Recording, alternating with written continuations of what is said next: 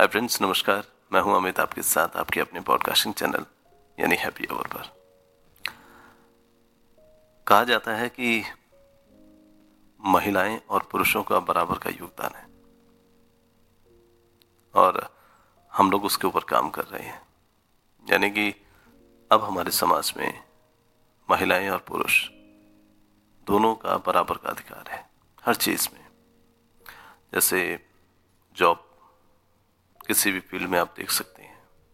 Army many of जितनी भी जो जॉब्स होती हैं, हर जॉब्स में आपको महिलाएँ ऑलरेडी मिल जाएँगी। ये अधिकार आज के टाइम में दिए जा रहे हैं और अच्छा भी है ताकि जो महिलाएँ हैं, वो अपने पैरों पे खड़ी हो सके। रीज़न क्या होता है? रीज़न ये होता है, देखो आज के दौर में हर इंसान चाहता है कि वो कुछ अलग करना चाहे और उसके लिए ज़रूरी भी होता है कि वो थोड़ा सा अलग कर सके। क्योंकि देखो, हर किसी का जो माइंड होता है वो अलग होता है। माइंड में बहुत सारी क्रिएटिविटी होती है, कई सारे थॉट्स होते हैं हमारे माइंड में, जो ज़रूरी नहीं है कि पुरुषों के अंदर हो, महिलाओं के अंदर भी हो सकते हैं। इसलिए ये बहुत ज़रूरी है कि हम महिलाओं को उस फ़ील्ड में लेकर जाएँ, जिस फ़ील्ड में हमें कुछ नया डेवलपमेंट मिल सके। क्योंकि कहा जाता है कि माइंड दोनों के चलने चाहिए। अगर दिमाग है दोनों के पास तो दोनों का यूटिलाइजेशन होना चाहिए ताकि समाज में एक नई चीज़ का जन्म हो सके। लेकिन, पता नहीं, मुझे एक छोटी सी कंफ्यूजन ज़रूर हो रही है इस बात को करते हुए। सब कुछ सही चल रहा है, सब कुछ अच्छा है और एजुकेशन भी सबको अच्छी मिल रही है, सब कुछ हो रहा है।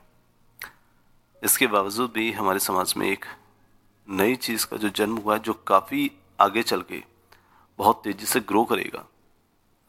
उसके लिए थोड़ा सा मुझे सोचना पड़ जाता है। और अभी भी मैं वही सोच रहा हूँ।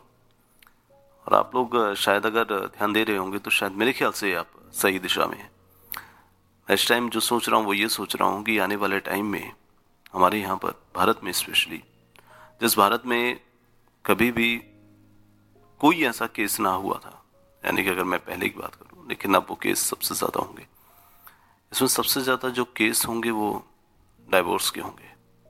रीज़न ये है क्योंकि देखो, जब एजुकेशन हर किसी के पास बराबर हो जाता है, जब माइंड की सोचने की क्षमताएँ दोनों के अंदर बराबर हो जाती हैं तो कहीं ना कहीं दोनों के विचार नहीं मिल रहे हैं आज के टाइम में। अब ये बात मुझे भी कुछ समझ में नहीं आती है क्योंकि देखो एजुकेशन इसलिए दी जाती है ताकि आपका जो माइंड है आपका जो दिमाग है, आप समाज को समझ सकें, आप चीज़ों को समझ सकें। यहाँ तक कि आपका जिसके साथ संबंध बन रहा है या जिसके साथ आपका एक नया रिलेशन बनने जा रहा है, आप उनको समझ सकें। लेकिन पता नहीं, कहीं ना कहीं ये चीज़ें कम होती जा रही हैं।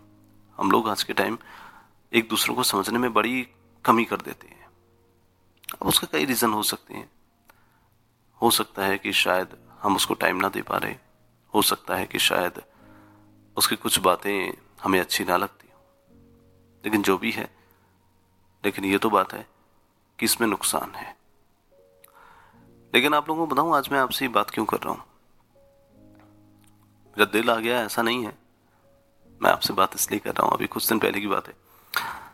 मैं रोड के साइड खड़ा हुआ था कि एक दंपति, एक हस्बैंड वाइफ, दोनों वर्क कर रहे थे, काम कर रहे थे रोड के साइड में। रोड के साइड में इन द सेंस जो आप जानते हैं ना, जो मिस्त्री का काम करते हैं, वो काम कर रहे थे। यानी कि निर्माण कर रहे थे एक। मैं उन दोनों को बड़े गौर से देख रहा था। उसमें अगर उनका हस्बैंड वहाँ पे काम कर रहा था, उनकी वाइफ बराबर अपने हस्बैंड का हाथ बटा रही थी। दोनों एक दूसरे के साथ मेहनत कर रहे थे। बड़े खुश थे, क्योंकि दोनों के चेहरे पे खुशी थी। दोनों के चेहरे पर एक अलग चमक थी। भले ही वो चमक सूरज के सामने थोड़ी सी फीकी थी, लेकिन एक अंदर की चमक उन लोगों से ज़्यादा थी जो लोग आज के टाइम में अपने आप को एजुकेटेड और पढ़ा लिखा कहते हैं और आने वाले टाइम में दोनों अपने अपने एक अलग अलग रास्ते चुनते हैं।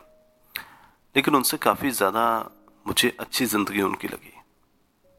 अब इसका क्या रीज़न हो सकते हैं मैं नहीं जानता, लेकिन एक बात तो ज़रूर जानता हूँ। वो पढ़े लिखे नहीं है। और अगर पढ़े लिखे भी है ना वो तो उन्हें डिवोर्स जैसे कानून के बारे में पता नहीं है।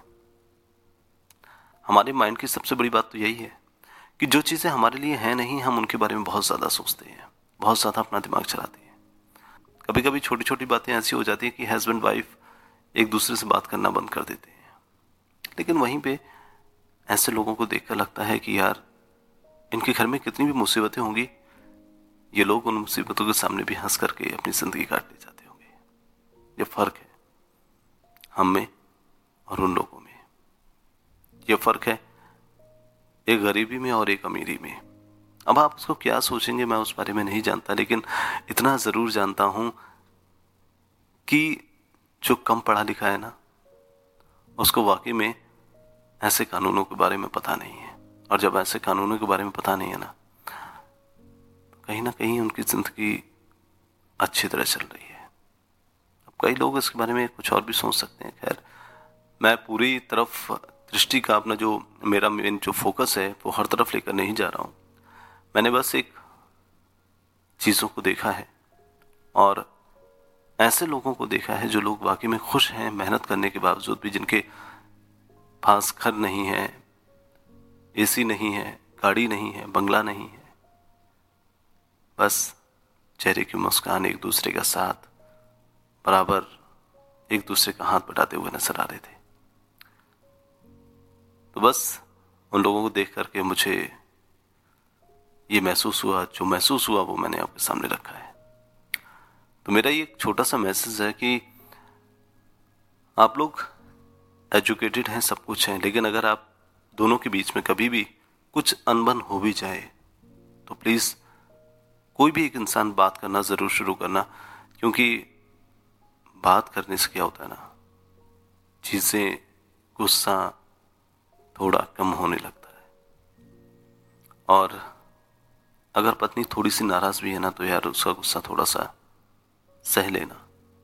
अगर कभी मुझसे कुछ उल्टा निकल भी जाए तो अपने रिश्तों के ऊपर उसकी आँच मत आने देना।